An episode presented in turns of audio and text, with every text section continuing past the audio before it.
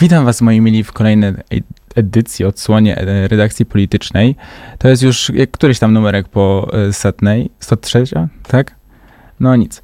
E, w takim razie mm, to będzie 103 odsłona redakcji politycznej. Jest ze mną w studiu Bartek Ślusarczyk. Witam serdecznie.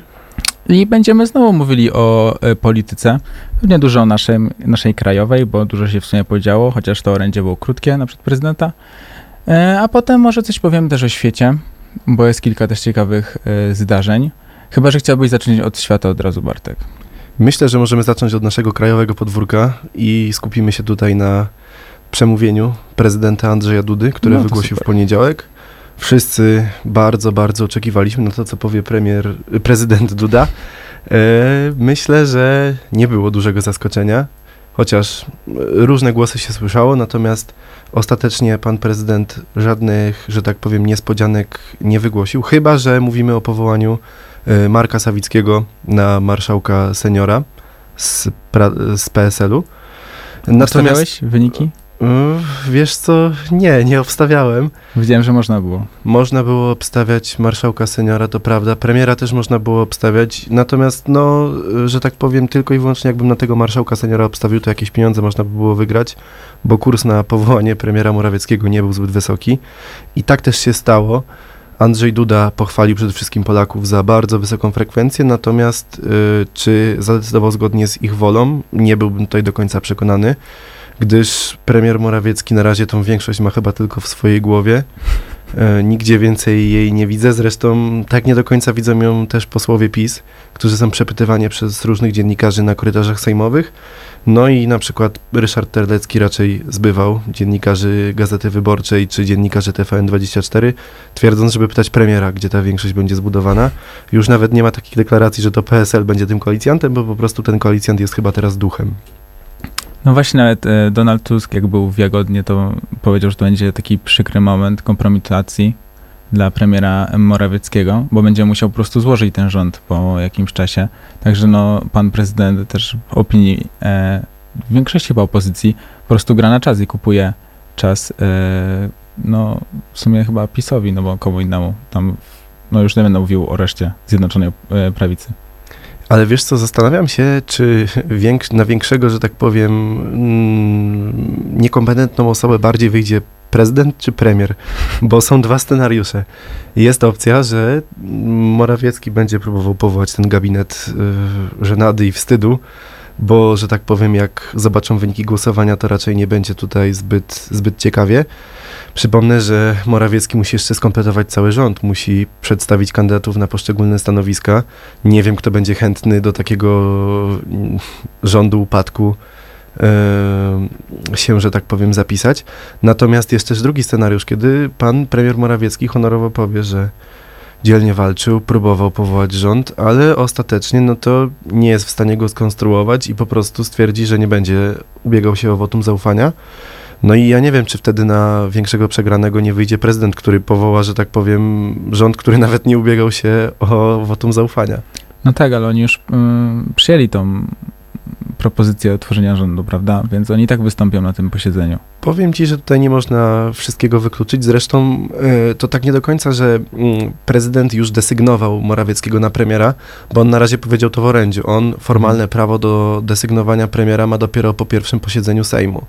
Więc jakby to na razie jest tylko ogłoszone. Wiadomo, że to jest formalność, bo musi to, że tak powiem, przyklepać na papierze. E, natomiast do, dopiero od 13 listopada, po 13 listopada Morawiecki ma dwa tygodnie na zbudowanie tej większości. E, szczerze nie widzę tutaj szans na, na jej zbudowanie, natomiast to, to będą dwa tygodnie. E, w pierwszym kroku, no raczej, raczej tutaj mogę iść o ciężkie zakłady, że to się nie uda. No i dopiero potem misję formowania rządu, że tak powiem, przejdziemy do drugiego kroku i tą misję będzie, będzie wskazywał Sejm, gdzie zapewne na 99% tą misję, ta misja zostanie powierzona y, byłemu premierowi Donaldowi Tuskowi. No i zobaczymy, co się będzie działo. Tak, teraz jeszcze sobie przypomniałem, że przecież. Mm, no tu mi coś klika, że e, pan prezydent potwierdził, że jeżeli e, to nie Morawiecki zostanie wybrany premierem, a Sejm na pierwszym posiedzeniu wybierze sobie innego kandydata, czy w zasadzie zrobi to opozycja, to on zaakceptuje ten, tego kandydata jak najszybciej.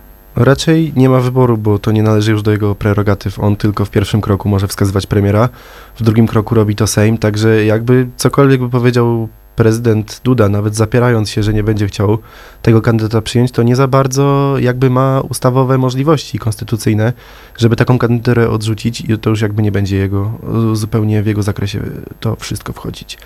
Natomiast wybór Sawickiego yy, na marszałka seniora to jest jakby w dalszym ciągu moim zdaniem gra PiSu na wabienie PSL-u. Gra moim zdaniem absolutnie niewarta, bo, bo nie ma szans, żeby taki rząd PiS-PSL powstał. Natomiast moim zdaniem wśród tej giełdy nazwisk, która się przewijała, raczej z dużą szansą było powołanie marszałka seniora z Prawa i Sprawiedliwości. Pojawia się Marek Sawicki, który, że tak powiem, zdarza mu się, zdarzają mu się wypowiedzi takie bardziej e, niezgodne z retoryką posłów Koalicji Obywatelskiej. Także myślę, że prezydent mógł tutaj próbować coś ugrać, natomiast myślę, że, że, że nic z tego nie będzie. No tak, ja bym tylko jeszcze chciał przypomnieć, że pan Marek Sawicki jest raczej takim prostolinijnym posłem. Tak mi się przynajmniej wydaje z tego takiego wypowiedzi, jak na przykład jest gdzieś w studiu, czy u Rymanowskiego, czy gdzieś, czy jak w ogóle, jak ma jakieś rozmowy. Zresztą, no to e, widać po nim, że on jest PSL-owcem. Zdecydowanie. Były minister rolnictwa. Myśli, wydaje mi się, że Mm. w taki sposób bardzo nieskomplikowany. E, No zresztą ostatnio na pytanie, przejdziemy do tego jeszcze oczywiście, jak, jak ta opozycja się układa obecna, jeśli chodzi o przyszłe struktury rządu. E, Wypowiedział się na temat marszałka rotacyjnego, ten temat zaraz będziemy poruszać. Powiedział, że rotacyjna to może być kosiarka. Także wydaje mi się, że w tej wypowiedzi można dużo, dużo wywnioskować. Ale jeszcze, jeszcze chciałem tylko zauważyć, bo nie chciałem, żebyśmy przeszli obok tego, bo to jest ciekawe w ogóle, że to właśnie on będzie tym marszałkiem seniorem wybranym przez prezydenta mianowanym, czy coś w tym rodzaju. Mm, No bo jednak on nie jest raz, że najstarszym e, posłem, tego się dzisiaj dowiedziałem, a też szukałem tego wcześniej. To raz, a dwa, no, że to widać taki ukłon w stosunku do PSL-u. Przynajmniej ja tego to odebrałem. Jak od razu to usłyszałem, no to wiedziałem, że, że to nie jest takie po prostu wybranie przypadkowe. No tak, szczególnie kiedy w kuluarach słyszy się, że na spotkaniu prezydenta z Kosiniakiem Kamyszem i z Szymonem Hołownią, o czym rozmawialiśmy dwa tygodnie temu, e, prezydent podobno trzykrotnie pytał Władysława Kosiniaka-Kamysza, czy nie chciałby e, zostać premierem. Trzy razy spotkał się ze zdecydowaną odpowiedzią, co podobno dość mocno skonstertowało Szymona Hołownię, który siedział obok, jakby był trochę takim graczem drugiego rzędu na tym spotkaniu. Natomiast no, zdecydowanie było widać, przynajmniej po tym, co słyszy się w kuluarach, że była duża, że tak powiem, determinacja obozu rządzącego, aby PSL przekonać. A to tak biblijnie, że trzy razy powiedział, trzy razy się... Trzy razy się... odwrotnie niż... Tak jest, kur zapiał. To raczej Hołownia tam go... I trzecia droga opuściła spotkanie bez porozumienia i bez teki premiera. Ciekawe, czy mógłby powołać e, Kościeniaka bez zgody jego. Wydaje mi się, że wtedy Kosiniak nie przyjąłby nominacji, bo mógłby to zrobić, albo powiedziałby wtedy, że jego kandydatem jest Donald Tusk, zresztą to, co przyjęła O Rada Jezu, Krajowa to PSL-u. Takie... Taka szansa. Ale to Panowie- też, też, panowie też wypo- politycy, prosimy o trochę więcej, że tak powiem. kontentu. Tak jest. Ale też było, też było wspomniane e, przez, e, o Jezu, e, tego nowego, em, o Jezu, przedstawiciela kancelarii prezydenta. Marcina Mastalerka. Tak, tak. On mówił, że gdyby Kośniak-Kamysz miał jedną dziesiątą e, jakiegoś tam temperamentu czy Charyzmy. ambicji e, Morawieckiego, to byłby prezydentem w 2020, a teraz mógł być premierem. I odpowiadał potem na, to, na te zarzuty rzecznik PSL-u i powiedział, że e, gdyby Morawiecki miał jedną dziesiątą charyzmy i e, ambicji e, Kośniaka-Kamysza, to miałby teraz rząd. Także miło. Tak, w ogóle pan Miłosz Motyka generalnie bardzo mocno w mediach społecznościowych językiem młodzieżowym grilluje e, członków Prawa i Sprawiedliwości, którzy gdzieś tam umilali się po kolei do PSL-u, czy to pan Przemysław Czarnek, e, Mhm. czy inni posłowie Prawa i Sprawiedliwości. Natomiast rzecznik PSL-u bardzo krótko, że tak powiem, skracał, skracał te, te zapędy PiSu i na dzień dzisiejszy wydaje się, że nie ma absolutnie szans na to, żeby PSL poszedł w koalicji z PiSem, a nawet czysto arytmetycznie, nawet cały PSL, gdyby poszedł z PiSem, to i tak tej większości nie ma, jeszcze trzeba było przekonać kilku posłów. No oni na randkę z wampirem się nie wybierają, tak jak powiedział Tak, Tak, rzecznik PSL-u. Zgadza się, nasz ulubiony Miłosz Motyka. Lubię to porównanie. To co tam jeszcze? Bo o tym marsz, e, tym... Mm, Marszałku rotacyjnym, marszałku tak. rotacyjnym i no, tak, bo marszałka Sejmu już omówiliśmy, więc ten marszałek rotacyjny. Omówiliśmy marszałka Sejmu Seniora i Tak, jeszcze tak, może no. ten wątek skończymy, bo pan Marek Sawicki przedstawił bardzo ciekawy pomysł, który wydaje mi się, że e, został szybko zgaszony. Natomiast on zaproponował taki pomysł, żeby e, pierwszego dnia Sejmu, który on, którym on będzie przewodniczył, wybrać marszałka i żeby ten marszałek opozycyjny zwołał e, spotkanie Sejmu 7 dni później, na 20 listopada i na tym spotkaniu 20 listopada Sejm miałby zgłosić wniosek o wotum nieufności dla rządu Mateusza Morawieckiego i w zamian za to wytoczyć kandydaturę e, premiera Donalda Tuska. E, No i tak w taki sposób opozycja miałaby szybciej dojść do władzy, tylko tutaj jest kilka problemów, które zresztą szybko zostały skrócone przez e, posłów Koalicji Obywatelskiej, że nie jest to możliwe, bo po pierwsze to byłoby wotum nieufności względem jakiego gabinetu Mateusza Morawieckiego, tego poprzedniego, na spotkaniu nowego Sejmu, czy tego nowego, który jeszcze nie uzyskał wotum zaufania. Jakby to jest przerwanie trochę, e, że tak powiem, ciągłości wyboru nowego rządu. Jest to złamanie artykułu 154 Konstytucji, a raczej wydaje mi się, że opozycja nie będzie chciała iść na wojnę z Konstytucją, bo to mogłoby się zakończyć naprawdę czymś złym. Dlatego ta wypowiedź była odosobniona.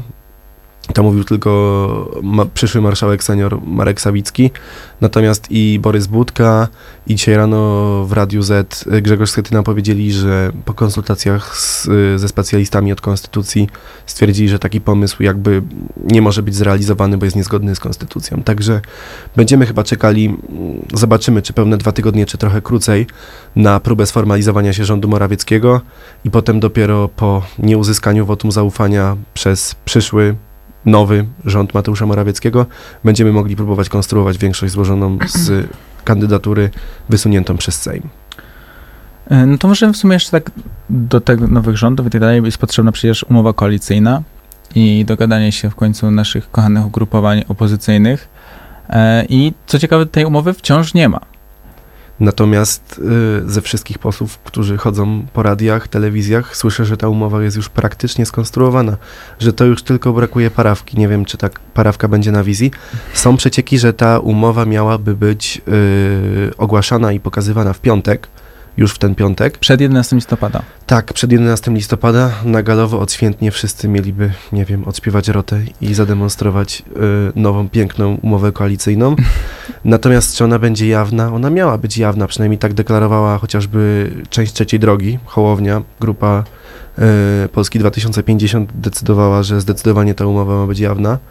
Y, mm, Partia Razem też bardzo optowała za tym, żeby, żeby ta umowa była jawna i zobaczymy, czy cały dokument zostanie okazany, czy tylko jakieś, y, że tak powiem, pojedyncze frazy, gdyż, że tak powiem, y, z takich przecieków jest tylko informacja, że ona nie będzie zbyt szczegółowa, że niestety skończy się na takich podstawowych ogółach, natomiast ma ona liczyć ponad 10 stron.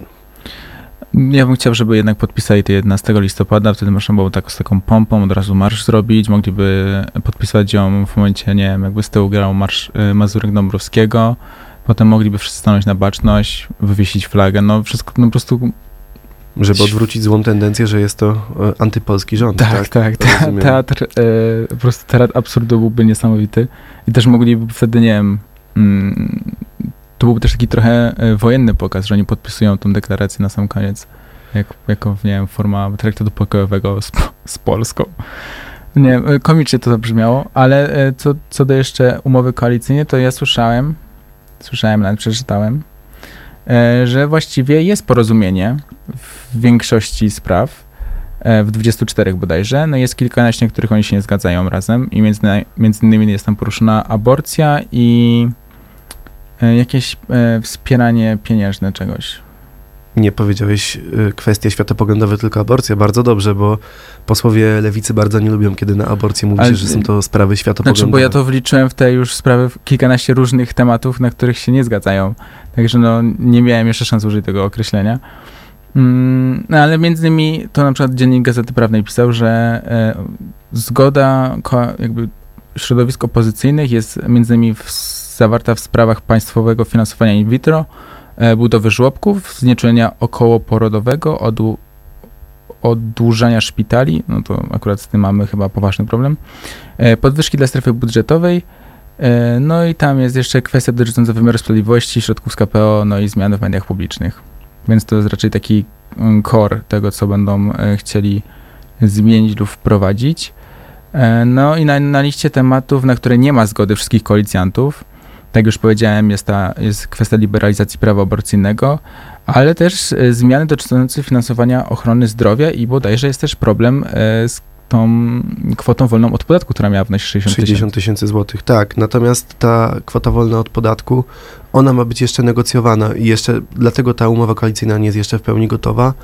Yy, dlatego, że, że tak powiem, są tarcia na tej linii, no to zdecydowanie Koalicja Obywatelska i Trzecia Droga są zwolennikami tej kwoty wolnej od podatku. No podobno twarde weto stawiają póki co razemkowcy, yy, którzy bardzo, że tak powiem, często pojawiają się w mediach, czy to Paulina Matysiak, yy, czy już to powiem, nie doszła marszałek Senatu Magdalena Biejat, gdyż podobno za te wszystkie wypowiedzi w mediach yy, kategoryczne nie powiedziała Koalicja Obywatelska, żeby ona została marszałkiem Senatu.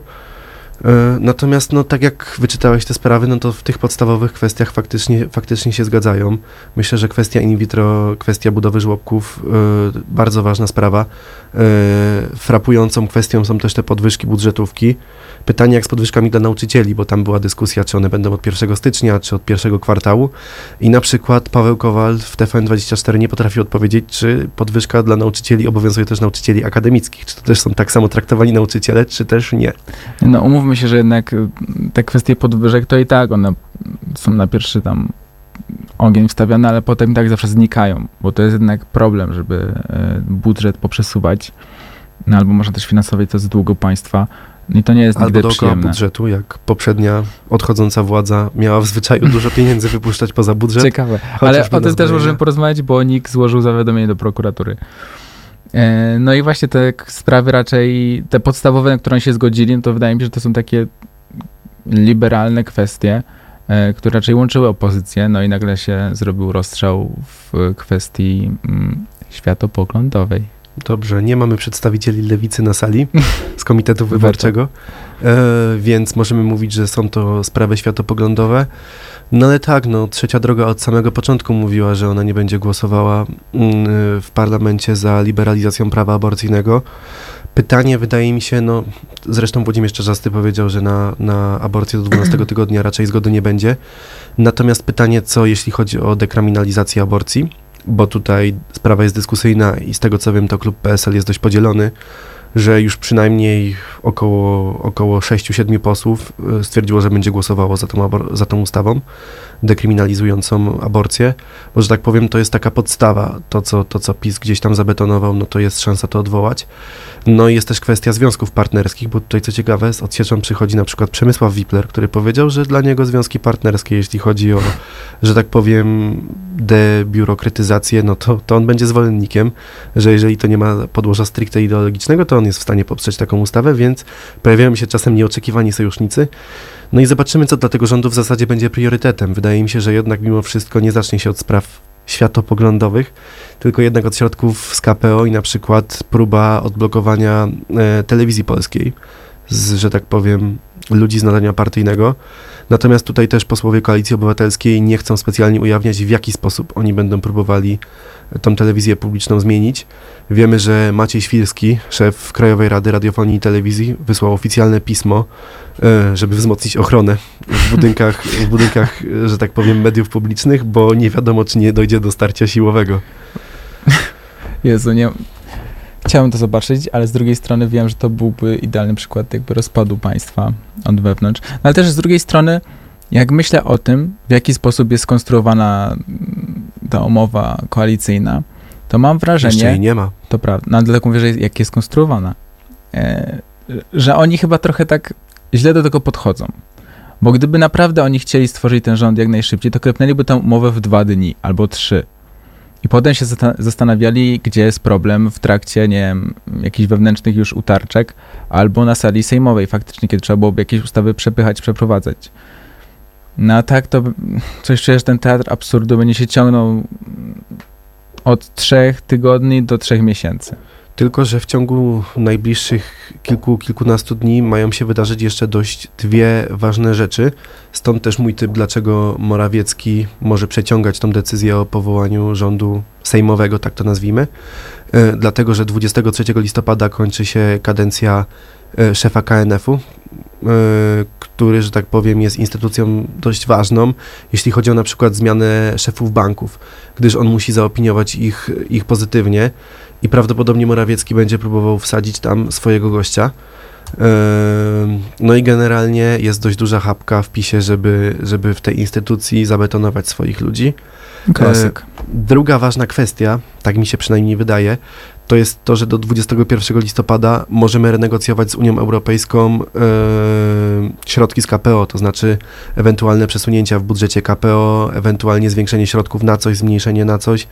E, no i niestety po tym terminie jakby zapada ostateczna klamka i to, co zostało przyklepane, to zostało przyklepane i to też prawdopodobnie będzie robił jeszcze odchodzący stary, nowy gabinet Mateusza Morawieckiego.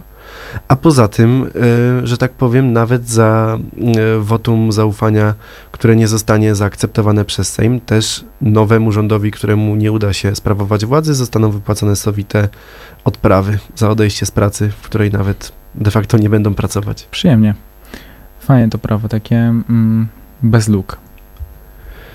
Ostatnio dużo rozmawialiśmy o stanowiskach. Dzisiaj sobie już darujemy, że tak powiem, kwestie ministerialne. Tak, ale podobno już jest, e, Donald Tusk ma cały skład. Już Natomiast- obsadzone wszystko. Ciężko z przeciekami. W ostatnich, w ostatnich kilku, kilkunastu dniach nie pojawiają się już nowe, e, nowe kandydatury. Raczej to, co słyszeliśmy i o czym rozmawialiśmy dwa tygodnie temu, to jakby w tej kwestii dużo się nie zmieniło. Natomiast cały czas takim e, dość ważnym stanowiskiem, której ostatecznego konsensusu nie ma lub jest, bo z różnych stron słyszę różne, różne że tak powiem, zapewnienia, jest funkcja marszałka, czy to Sejmu i Senatu. Ma być rotacyjny. Tak przynajmniej są najnowsze informacje, że na tym to stanęło, że będzie to marszałek rotacyjny. Jak widzisz funkcję marszałka rotacyjnego? No właśnie nie widzę. To brzmi tak... To znaczy, trzeba będzie ustalić, co jaki czas oni się będą rotowali. Co dwa lata podobno mają się rotować. Ma to polegać trochę tak, jak funkcjonuje to w Parlamencie Europejskim, gdzie też, też, też wygląda to tak, że marszałek jest rotacyjny. Yy, Pierwsze dwa lata marsz- funkcję marszałka Sejmu miałby sprawować Szymon Hołownia, drugie dwa lata pan Włodzimierz Czarzasty. Natomiast co do Senatu, no to początkowo tą funkcję miała sprawować Magdalena Biejat, natomiast podobno z tego się wycofali. Po pierwsze dlatego, że koalicja jest trochę zdenerwowana na wypowiedzi Magdaleny Biejat typu o tym, że koalicja nie posu- dyskusje koalicyjne nie posuwają się zbyt szybko, y, że partia Razem ma trochę osobne stanowisko co do kwoty wolnej od podatku, co do budowy CPK na przykład, tak samo. Y, I przez to Magdalena Biejat raczej tym marszałkiem Senatu nie zostanie. Tam kandydatury są dwie, obydwie są z Koalicji Obywatelskiej i może być też tak, że marszałek rotacyjny nie zmieni barw klubowych i będzie nim początkowo y, y, pani Kidawa-Błońska, a następnie marszałek y, obecny Tomasz Grocki. No ale to jest trochę bez sensu. No tak będą, trzeba będzie... Wiem na to, że oni będą gdzieś chcieli pojechać w jakąś, e, nie wiem, delegację albo e, w jakieś wydarzenie. Trzeba będzie, żeby te państwa dookoła nas się połapały, kto jest, e, kto jest kim, kto sprawuje jaką funkcję. Też trzeba będzie pamiętać o tym, żeby... No żeby to jakoś uściślić, żeby oni nie zmieniali się na słowo, tylko rozumiem, że to będzie musiała być wprowadzona specjalna ustawa i tak dalej. No, prawdopodobnie tak, bo czy ja wiem, czy Szymon Hołownia po dwóch latach sprawowania funkcji marszałka Sejmu będzie bardzo łatwo chciał oddać funkcję Włodzimierzowi Czarzastemu? Powątpiewam. No. Tym bardziej, że to jest druga osoba w państwie, jeżeli się nie mylę. Dokładnie, dokładnie. Jest to druga osoba w państwie, która przejmuje przecież obowiązki po prezydencie w razie niemożności jego sprawowania. Tak jak było w e, 2010. funkcji. Tak jest, kiedy funkcję po świętej pamięci Lechu Kaczyńskim przejął Bronisław Komorowski tymczasowo, co potem pomogło mu niewątpliwie wygrać wybory prezydenckie i prawdopodobnie Szymon Hołownia również bardzo liczy, że funkcja marszałka Sejmu pomoże mu w nadchodzących wyborach prezydenckich, gdyż no, nie jest wcale tak dużo czasu do, do, do wyborów prezydenckich. Zaczyna się kolejny, że tak powiem, maraton wyborczy. Najpierw wybory do samorządu, potem do Europarlamentu. I ten cały maraton kończymy właśnie wyborami prezydenckimi, w których na pewno Szymon Hołownia będzie chciał wystartować. On sam o tym gdzieś tam w kuluarach mówi. A o stanowisku marszałka Sejmu to mówi chyba od samego początku, tuż po wyborach.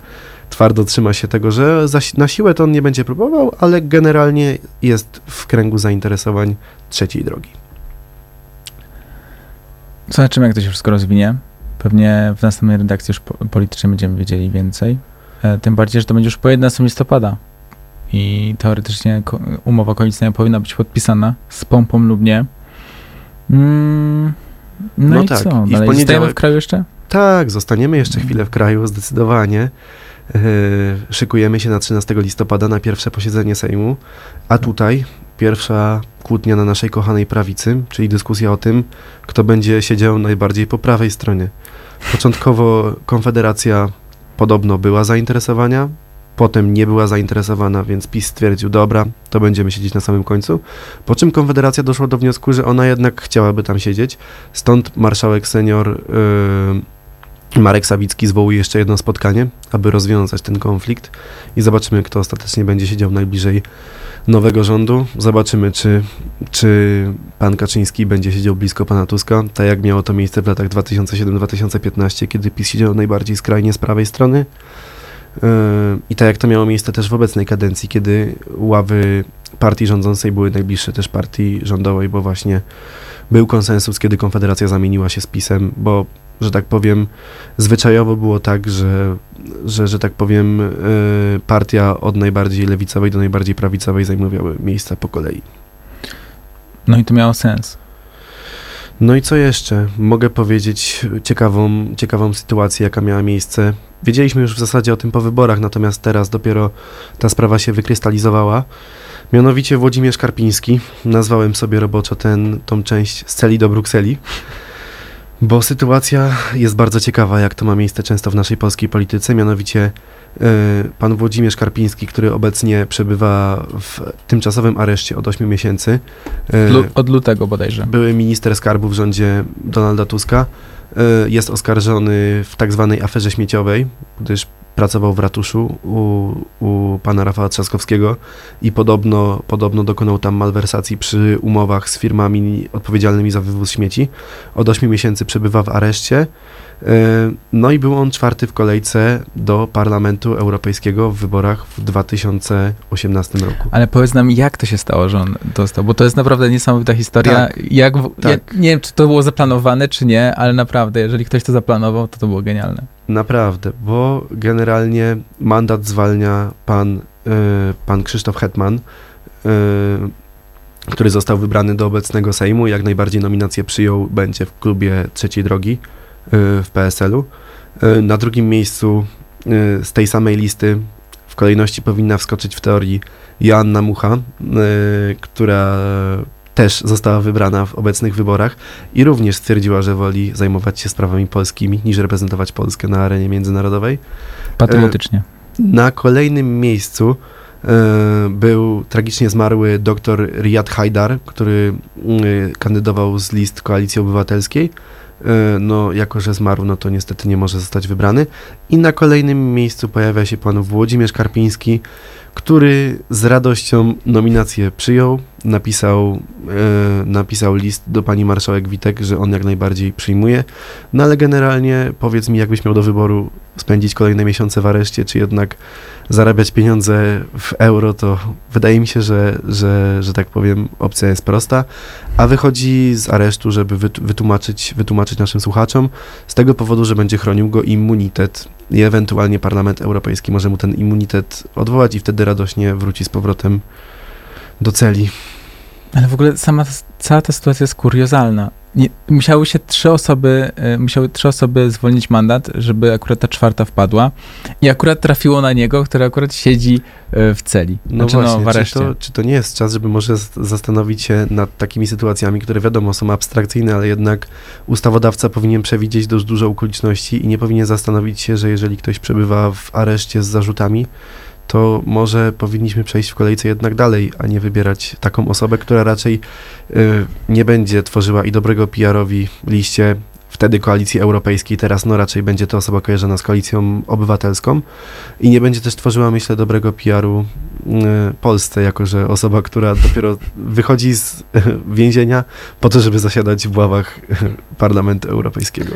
No właśnie, ale tu pojawia się problem z samymi jego zarzutami, bo on na 260 dni spędzonych e, w areszcie był przesłuchiwany łącznie przez 8 godzin.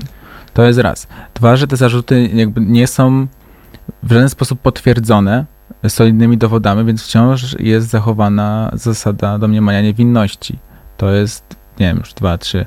Ale generalnie po kolei idąc, no to prokuratura nie zdążyła mu postawić żadnych konkretnych e, dowodów na jego winę przez 8 miesięcy. E, no i on tak siedzi w tym areszcie, nic się nie dzieje, 8 godzin przesłuchań, no to jakby się uparli, to jest jeden dzień max. Mm, No i co dalej? No jego obrońca e, to już e, kilka razy wytłumaczył, że w sumie on będzie e, ta, cały czas tak samo funkcjonował jako osoba podejrzana, czy tam zarzutami, tylko będzie odpowiadał z wolnej stopy z Brukseli. I też powiedział, że jego klient nie będzie się jakby unikał przecież spotkań z sądem, więc w czym problem? Szczególnie, że inne osoby w, zatrzymane w tak zwanej aferze śmieciowej zostały wypuszczone po kilku tygodniach i będą odpowiadały z wolnej stopy i to jest jedyna osoba, która w tej sprawie przebywa nadal w areszcie, więc ta sprawa, że tak powiem, nie jest do końca jasna, no i wydaje mi się, że to też wynika trochę z patologii polskiego systemu, że człowiek bez, bez wyroku przebywa w areszcie tymczasowym przez 8 miesięcy i tak jak mówisz, był przesłuchiwany tylko i wyłącznie 8 godzin, więc tak w zasadzie ma, to się, ma się wrażenie, jakby odbywał już całkowicie normalny wyrok. Tak, e, ale co ciekawe, on miał mieć areszt do 24 listopada tylko. I potem miał, tak, bo sąd apelacyjny w Katowicach zdecydował, że e, Włodzimierz Karpiński pozostanie w areszcie co najmniej do 24 listopada. Ale nie będzie mógł wpłacić e, żadnej kaucji, ani takiego poręczenia majątkowego to się nazywa. E, no i też od, oczywiście pan Ziobro się wypowiedział na ten temat, któż inny, i zapytał wprost, czy e, pan Karpiński będzie głosował za polskimi sprawami w Europarlamencie, czy za obcą niemiecką. No tak, no To jest najważniejsze w tej kwestii. Nie to, tak- że jakby patologia systemu pozwala człowiekowi z zarzutami wyjść e, i wyjechać do Europarlamentu. nie, no to akurat zupełnie normalna, absolutnie zwykła wypowiedź pana ministra Ziobro, który myślę, że jest mu trochę przykro, że będzie musiał opuścić ten szanowny, wielki urząd ministra sprawiedliwości i prokuratora generalnego w jednym. Ale też ja by bym chciał- został jeszcze chwilkę w temacie e, Europarlamentu, tylko przeszedłbym do obecnie czynnych europosłów Prawa Mm. i Sprawiedliwości, No, ciekawie. którzy być może stracą immunitet yy, ze względu na to, że Komisja Prawna Parlamentu Europejskiego przegłosowała wczoraj wniosek o uchylenie immunitetów czworgu eurodeputowanych Zjednoczonej Prawicy, mianowicie Tomaszowi Porębie, byłemu szefowi kampanii, który szybko wyleciał na rzecz Joachima Brocińskiego, kochanemu Patrykowi Jakiemu, yy, byłej minister Beacie Mazurek oraz pani Beacie Kępie za rozpowszechnianie spotów antyimigranckich w 2018 roku. Yy, sprawę zgłosił yy, Rafał Gaweł, założyciel Ośrodka Monitorowania Zachowań Rasistowskich i Ksenofobicznych, stwierdzając, że wyżej wymienieni europosłowie, że tak powiem, szerzą mowę nienawiści. Yy, no i jest opcja, że będą musieli przed sądem odpowiedzieć. Mhm. Właśnie zas- zastanawiałem się, w czym e, rozpos- rozprzestrzenianie spotów, czy popularyzacja takich spotów e, zagroziła instytucjom, ale skoro jakby to jest kwestia e, naruszania Może godności. chodzi o, że tak powiem, przymusowy mechanizm relokacji uchodźców, żeby tutaj nie szerzyć jakiejś dezinformacji związanej z tym, że ci emigranci. Bo ja oglądałem ten spot. Generalnie, no takim w starym pisowskim stylu z 2015 roku, kiedy, Mm. kiedy wiadomo, ciemnoskórzy imigranci przypływają na łódce i będą tutaj mordować, palić i tak dalej. Ale ciekawe, że akurat tym się zaję- z- zajęli. Bo wydaje mi, się, wydaje mi się, że jest sporo opcji w Europarlamencie, które mogą mieć cie, ciekawsze rzeczy na koncie. W każdym razie zobaczymy, jak sprawa się potoczy. No, pewnie jakoś nie zbyt solidnie. Yy, jeszcze zostając chwileczkę, już będziemy powoli kończyć naszą polską politykę, ale możemy przedyskutować bardzo ciekawą postać, jaką jest pan Łukasz Mejza. Yy, Łukasz Mejza, który zasłynął między innymi tym, że próbował rodzicom chorych i nieuleczalnych dzieci e, wcisnąć e, metodę leczenia w Meksyku, e, wyłudził od nich jakieś pieniądze. Generalnie wydaje mi się, że tutaj od lewa do prawa raczej jest względna zgoda w tym, że to jest człowiek, który zdecydowanie nie powinien zasiadać w ławach parlamentarnych. Mimo to dostał aż 11 tysięcy głosów w swoim okręgu w województwie lubuskim. E, No i tak, i o 880 głosów wyprzedził jedną z bardziej znanych w tym regionie posłanek PiS, y, której, której, która zasiadała w ławach parlamentu od wielu, wielu lat. No i ludzie zaczęli zastanawiać się, skąd pan Łukasz Mejza miał taki dobry PR. Może z tego, że wywiesił nielegalnie banery wokół drogi, za co będzie musiał zapłacić karę urzędowi marszałkowskiemu. Ale okazuje się, że było to też związane z bardzo proaktywną kampanią w internecie, wywołaną oczywiście na y, atakowaniu Donalda Tuska. Y, bardzo dużo osób ją udostępniało, ale okazuje się, że te osoby mogły w ogóle nie istnieć, gdyż jak okazuje się, y, jak odkrył to y, Szymon Jadczak, dziennikarz Wirtualnej Polski, prawdopodobnie asystent y, Łukasza Mejzy zakładał sam te konta. Część y, zdjęć pobierał na przykład z rosyjskich portali społecznościowych, część było generowane przez sztuczną inteligencję. No i większość tych osób gratulowało Łukaszowi Mejzie, że dzielnie walczy o polskie sprawy. Część udostępniało po, posty tak, że zwiększała się ich oglądalność. Y, No i generalnie myślę, że przysporzyło to kilku dodatkowych głosów panowi, panu Łukaszowi Mejzie, który z 11 miejsca uzyskał naprawdę, co by nie mówić, dobry wynik i będzie reprezentował partię Prawo i Sprawiedliwość w Sejmie. Zobaczymy, co będzie dalej, bo ten człowiek zaskakuje mnie naprawdę na każdym kroku. Mnie najbardziej zaskakuje, że wciąż jest, wciąż był na tej liście PiSu i że znowu wszedł. Czy nie wszedł? Wszedł, tak, tak, No no, właśnie, będzie parlamentarzystą. Jak, jak to się dzieje w ogóle? Bo on ma jakieś teczki na kogoś, czy jak to działa? No, przez chwilę był wiceministrem sportu, dopóki No właśnie, jak to działa?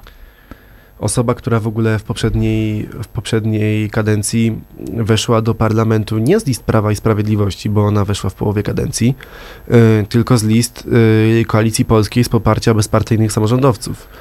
I bardzo szybko doczołgała się do Zjednoczonej Prawicy, pomimo że wcześniej y, w radiu na przykład bardzo krytycznie wypowiadała się o wypłatach w spółkach Skarbu Państwa i tego typu instytucjach. No generalnie, co by nie mówić, naprawdę bardzo śliska postać. Bardzo No, poglądy się zmieniają, jak jesteś po drugiej stronie. No. To prawda, to prawda. Y, Co jeszcze z polskiej polityki? Betonowanie Sądu Najwyższego przez Klasy. Andrzeja Dudę. Y, Godzinę po y, orędziu prezydenta Dudy, w której, w której powiedział, że, że mianuje y, Mateusza Morawieckiego na funkcję premiera, zmienił on uchwałę Sądu Najwyższego tak, aby nie musiała ona y, już bezwzględną większością, tylko będzie wystarczyła połowa członków Sądu Najwyższego do na przykład zmiany składu Komisji Sądu Najwyższego, więc po raz kolejny jest to próba zabetonowania y, instytucji sądowniczych przez obecny rząd Zjednoczonej Prawicy, bo jak wiadomo y, władzę sprawują tam neosędziowie, y, którzy w, po tej zmianie y, prezydenta, czy ona będzie legalna, czy nie, to się okaże, bo została już zakwestionowana przez kilku członków Sądu Najwyższego. Będą oni mogli zmieniać składy komisji i, i będzie miał z tym problem najnowszy parlament, bo, że tak powiem, to w prerogatywach prezydenta jest zmiana uchwały Sądu Najwyższego razem z panią pierwszą prezes, a nie, że tak powiem, w prerogatywach Sejmu. To jeszcze, żeby dopełnić e, temat sądów, możemy powiedzieć, że NIK doniósł do prokuratury na premiera Mateusza Morawieckiego i chodzi o szpitale covidowe. Między innymi ten e, na PG Narodowym. No i co, spodziewałbyś się, że po takim czasie, bo to z ile? 3-4 lata? Nie no, cztery to nie przesadzaj. Szpital covidowy pojawił się chyba na przełomie 2020-2021 no roku, to jeśli się nie 3, mylę. 3-2,5 roku po takiej e, sytuacji Tak jest, no ale ale nikt najwidoczniej bardzo dokładnie i uważnie zbadał sprawę. Dowiedzieliśmy się też z tego raportu, że Polska utworzyła w ogóle najwięcej tymczasowych y, szpitali covidowych. I które w większości pozostały prawie nieużywane. Tak jest. Zresztą, y, jak przeliczyć, ile kosztował jeden pacjent y, w szpitalu narodowym y, na ilość personelu, ilość wkładu finansowego, to wychodzi, że za jeden dzień pobytu kosztowało tam to 50 tysięcy na, na jednego pacjenta. Y, Jeszcze o tej liczbie chwilę, bo okazuje się, że my mieliśmy najwięcej w całej Europie, ale co więcej, mieliśmy łącznie więcej niż cała Europa razem wzięta tymczasowych szpitali covidowych. Także no, jak, Zabezpieczenie na przyszłość. No. jak z rozmachem, to z rozmachem walczyliśmy z tym covidem, to prawda. Za kwotę 69 milionów złotych. To jest tylko i wyłącznie szpital narodowy, bo wszystkie te szpitale kosztowały nas kilkaset. Nie jestem w stanie teraz powiedzieć, czy to było ponad 600, czy mniej niż 600, ale w takich kwotach, że tak powiem, operujemy, więc wydaje mi się, że, że nie jest to mało. Dumny jestem, że potrafimy tak z rozmachem. Że takie 69 milionów na jeden to jest nic. Ale może zostawmy sprawy polskie, bo, że tak powiem, jak to zwykle powinniśmy się rozgadać na 20-25 minut o polskich sprawach, a nasza audycja nie, że tak powiem, niechybnie zmierza powoli do końca. A nie musimy jest z gumy, omówić, no czas nie jest. nie A musimy omówić jeszcze kilka ważnych spraw i może zaczniemy o tym, o czym nie udało mi się powiedzieć dwa tygodnie temu, a już po prostu kopałem Mikołaja pod stołem, żebyśmy zaczęli ten temat. To prawda. E, mianowicie nasz e, zachodni sąsiad, najbliższy partner gospodarczy, czyli Niemcy, no wydaje mi się, że tam ewidentnie coś idzie w dziwną stronę. Kręci się koło historii po prostu. Zacznijmy od tego, nawet, nawet jeszcze nie przejdziemy do meritum, o którym chcemy wam opowiedzieć, tylko zaczniemy od tego, że AfD, Alternative für Deutschland, e, Pięknie powiedziałeś. tak jak, jak pan przyszły premier, e, zyskuje w sondażach i prawdopodobnie w nadchodzących wyborach do landów wygra wybory, e, nawet z obecną koalicją rządową. Partia skrajnie, skrajnie prawicowa, która niejednokrotnie w wypowiedziach o wschodnich Niemczech używa termin Mitteldeutschland, czyli środkowe Niemcy, więc nie wiem, czym dla nich są wschodnie Niemcy, natomiast można dywagować. Generalnie partia bardzo skrajnie prawicowa, nawet chyba bardziej niż najbardziej skrajne skrzydło prawicowe Konfederacji, chociaż akurat młodzieżówkę AfD Grzegorz Braun do Polskiego Sejmu zapraszał. A przyjechali? Prawda? Przyjechali, tak, na wizytę. Hmm. Y, Natomiast, co ciekawe, pojawia się ciekawa y, alternatywa i konkurencja dla AfD, która nie idzie wcale z prawej strony, idzie z lewej strony. Mianowicie para, pani Sara Wagenknecht z partii Die Linke y, zakłada nową partię, Unia Sary Wagenknecht, która ma być bardzo konserwatywno-narodowa w, w sprawach światopoglądowych i s- bardzo, że tak powiem, socjalistyczna, lewicowa y, w kwestiach gospodarczych. I czy ty tu widzisz jakieś... Wiesz, gdzieś to już chyba widziałem, ale nie, nie mogę sobie przypomnieć. Chyba, chyba dawno. Dawno chyba. Więc Niemcy chyba zapomnieli. Możesz chwilę nad tym się zastanowić. Wydaje mi się, że Niemcy też, a ja pokrótce przybliżę sylwetkę pani Sary Wagenknecht. Jest to zdecydowanie najbardziej wyrazista postać, postać z partii Die Linke, która w sondażach traci już od dobrych kilku lat. Y, Do obecnego Bundestagu dostała się tylko i wyłącznie ze względu na specyficzny system wyborczy w Niemczech, y, gdzie próg teoretycznie wynosi 5%. E, Die Linke uzyskało tam niewiele ponad 4, natomiast wprowadzili oni 38 parlamentarzystów ze względu na to, że jeżeli e, trzech parlamentarzystów gdziekolwiek dostanie się bezpośrednio, no to jakby cała partia jest premiowana, żeby te najmniejsze partie też mogły wejść do, do parlamentu i tylko i wyłącznie dzięki tej zawiłości i mm, to, że Niemcy mają system mieszany, partii Die Linke udało się dostać do, do parlamentu. Natomiast teraz y, Die Linke, z Die Linke razem z Sarą Wagenknecht odejdzie 10 parlamentarzystów y, i Die Linke straci na przykład finansowanie do opłacania pracowników, bo już nie będzie oficjalnie klubem. Y, straci czas na mównicy w Bundestagu, także być może jest to powolne zwijanie partii Die Linke, którą zresztą zakładał partner Sary Wagenknecht. I ona od zawsze słynęła z, tate, z takiego ciętego języka i była trochę taką dość, dużą, dość dużym, skrajnym zawirowaniem w partii Die Linke. Natomiast yy, pomagało to generalnie uzyskać chociażby, chociażby we wschodnich Niemczech, bo Sara Wagenknecht zaczynała w ogóle w partii komunistycznej. Ona zawsze szła trochę pod prąd, bo ona do partii komunistycznej zapisywała się wtedy, kiedy komunizm w Niemczech się zwijał. E, próbowała jeszcze coś tam ratować, natomiast e, w połowie pierwszej dekady XX wieku e, przystąpiła do nowo tworzonego ruchu Die Linke, który był poniekąd spadkobiercą byłej partii komunistycznej. No i ta partia we wschodnich Niemczech, gdzieś tam w poszczególnych landach dostawała jakieś poparcie. Natomiast od pewnego czasu Sarah Wagenknecht nie układa się zbyt dobrze z obecnymi liderami Die Linke e, i od przyszłego roku odejdzie z partii, będzie zakładała swój ruch, e, który obecnie w sondażach zyskuje już 12%, a w takim sondażu, w którym sąduje się ile osób jest w stanie oddać głos, to, to nie jest oczywiście sondaż taki stricte poparcia, natomiast ile osób rozważyłoby głos na nowy ruch, na nowe ugrupowanie, na razie jest to stowarzyszenie, partia też będzie od nowego roku, to szacuje się to między 20 a 30%, czyli podobne, podobnie jak AfD. I pytanie, czy to może być nowa koalicja, pomimo tego, że jedna partia w teorii jest skrajnie lewicowa, a druga skrajnie prawicowa? To znaczy, bo ona już powiedziała, powiedzieć, jakie ona ma poglądy, że to jest w teorii to jest narodowy socjalizm. Tak. I chyba już tutaj wszyscy wiemy, że Niemcy mają, e, mieli 12-letni romans z taką samą ideologią w latach 30. i 40.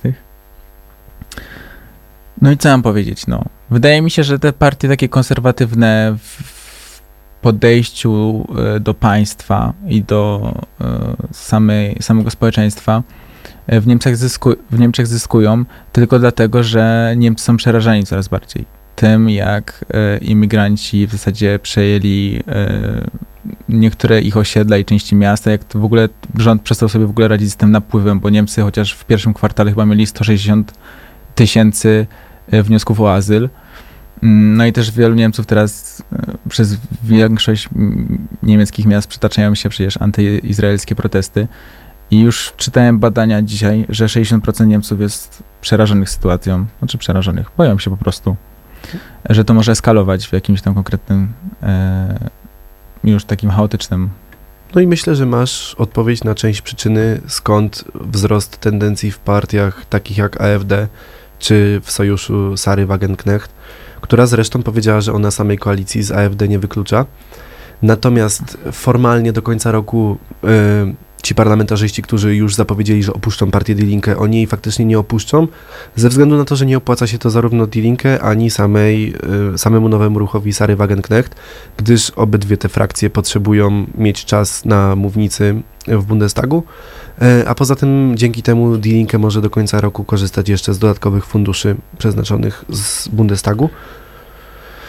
No i cóż, no, w najnowszych sondażach, które się pojawiają, nieistniejąca jeszcze partia e, Wagenknecht mogłaby potencjalnie wygrać w jej rodzinnym kraju wybory, zyskując prawie 25% głosów. Ale w kraju, kraju czy w landzie? W, w sensie w kraju, w landzie. Okej. Y, Czyli mówimy tutaj o wschodnich Niemczech, który, że tak powiem, trochę, trochę odstaje, bo na przykład w Berlinie w dalszym ciągu y, CDU, CSU ma dość wysokie poparcie.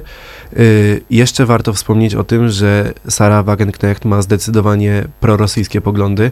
Jest za, Klasyk. jest za wznowieniem y, Nord Stream 2, y, budowy Nord Stream 2, jest za odkręceniem y, kurków w Nord Stream 1 i jest za wznowieniem dialogu z Putinem i dąży jak to mówią, jak to mówi wielu prorosyjskich polityków, do jak najszybszego zakończenia konfliktu na Ukrainie. Ale to jest po prostu idealny przykład tego, jak e, społeczeństwa nie sięgają dalekowzrocznie.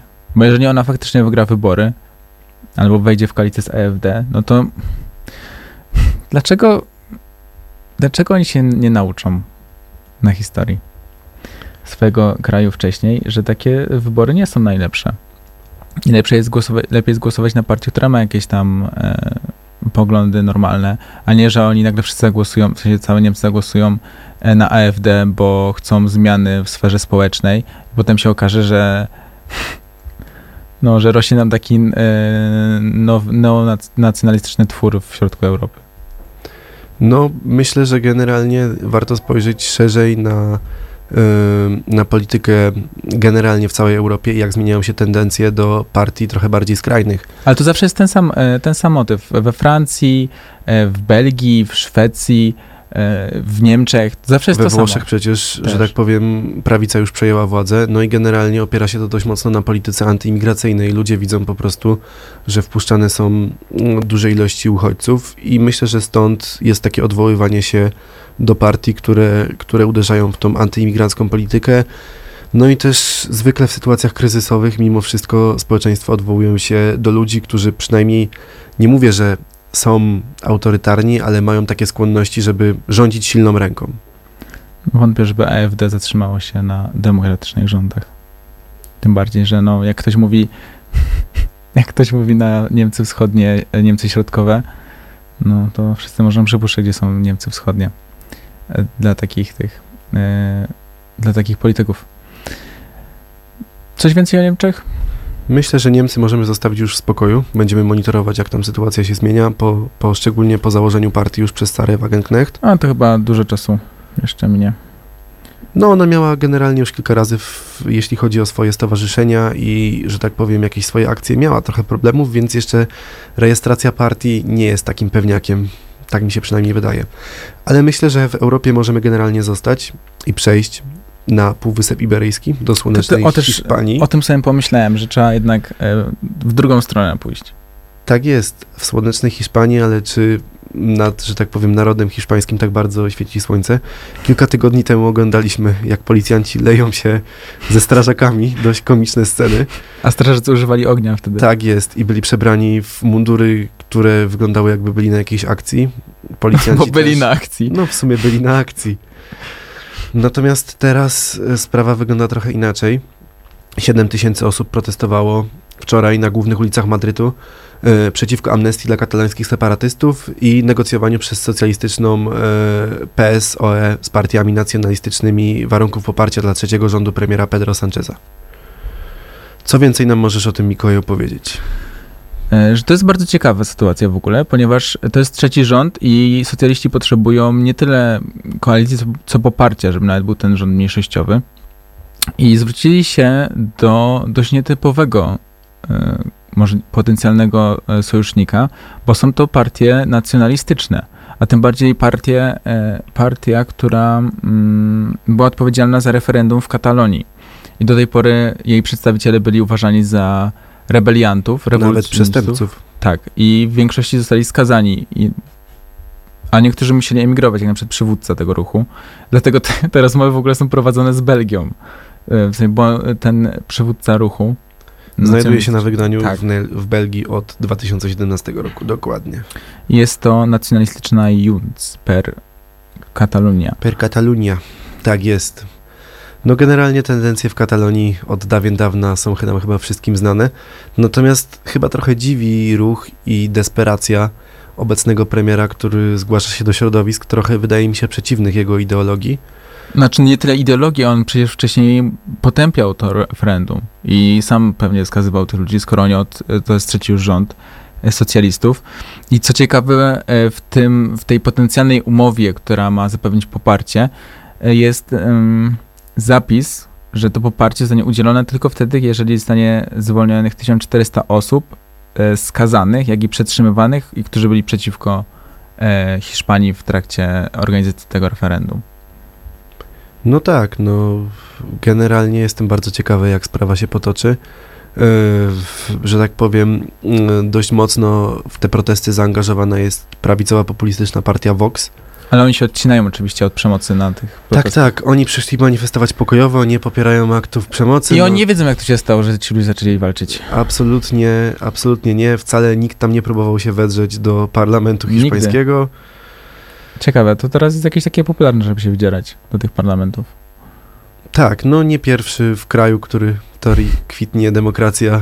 Okazuje się, że jacyś, jacyś w ogóle nieinspirowani ludzie wdają się albo próbują się wdać do parlamentu. Jestem generalnie bardzo ciekawy, czy, czy w dalszym ciągu y, premier Pedro Sanchez będzie próbował wykonywać takie mimo wszystko desperackie ruchy, czy jednak w Hiszpanii zostaną zwołane nowe wybory. Tym bardziej, że już sami socjaliści niektórzy krytykują te ruchy e, premiera. Tak jest. Były premier czy były wicepremier z, z partii y, socjalistycznej bardzo krytykują ruchy Pedro Sancheza, który, tak jak wspomniałeś wcześniej, przecież przed wyborami twierdził, że amnestia jest niemożliwa. Natomiast robi to, co wydaje mi się wszyscy we współczesnej demokracji, czyli kurczowo próbuje utrzymać się przy władzy i jest w stanie zrobić za to wszystko. Tym bardziej, że socjaliści od dłuższego czasu trzymają się przy u władzy w Hiszpanii. Zostały nam 2,5, zostało nam 2,5 minuty. Czy poruszamy coś jeszcze? Nie wiem, wydaje mi się, że na dzisiaj chyba możemy Tak? powoli To ja kończyć. tylko wspomnę, że mieliśmy też e, mowę tronową Karola III Tak. i był tam e, oprócz e, przypomnienia, jakie ustawy będzie przeprowadzał rząd e, Rysiego Sunaka, Sunaka to za, znalazł się tam zapis ustawy, e, która miałaby zakazywać sprzedania, sprzedawania papierosów osobom urodzonym po 2009 roku. Uwzięli się na ten 2009 rocznik, bo w Nowej Zelandii kilka lat wcześniej został wprowadzony dokładnie ten sam zapis. Także widzę, że chyba ten 2009 rocznik ma zapoczątkować nowy taki trend. Pytanie, czy z Wysp Brytyjskich przeleje się też na, e, na Europę, na Unię Europejską na przykład, która wspominała kilkukrotnie o możliwości wprowadzenia takiego zakazu.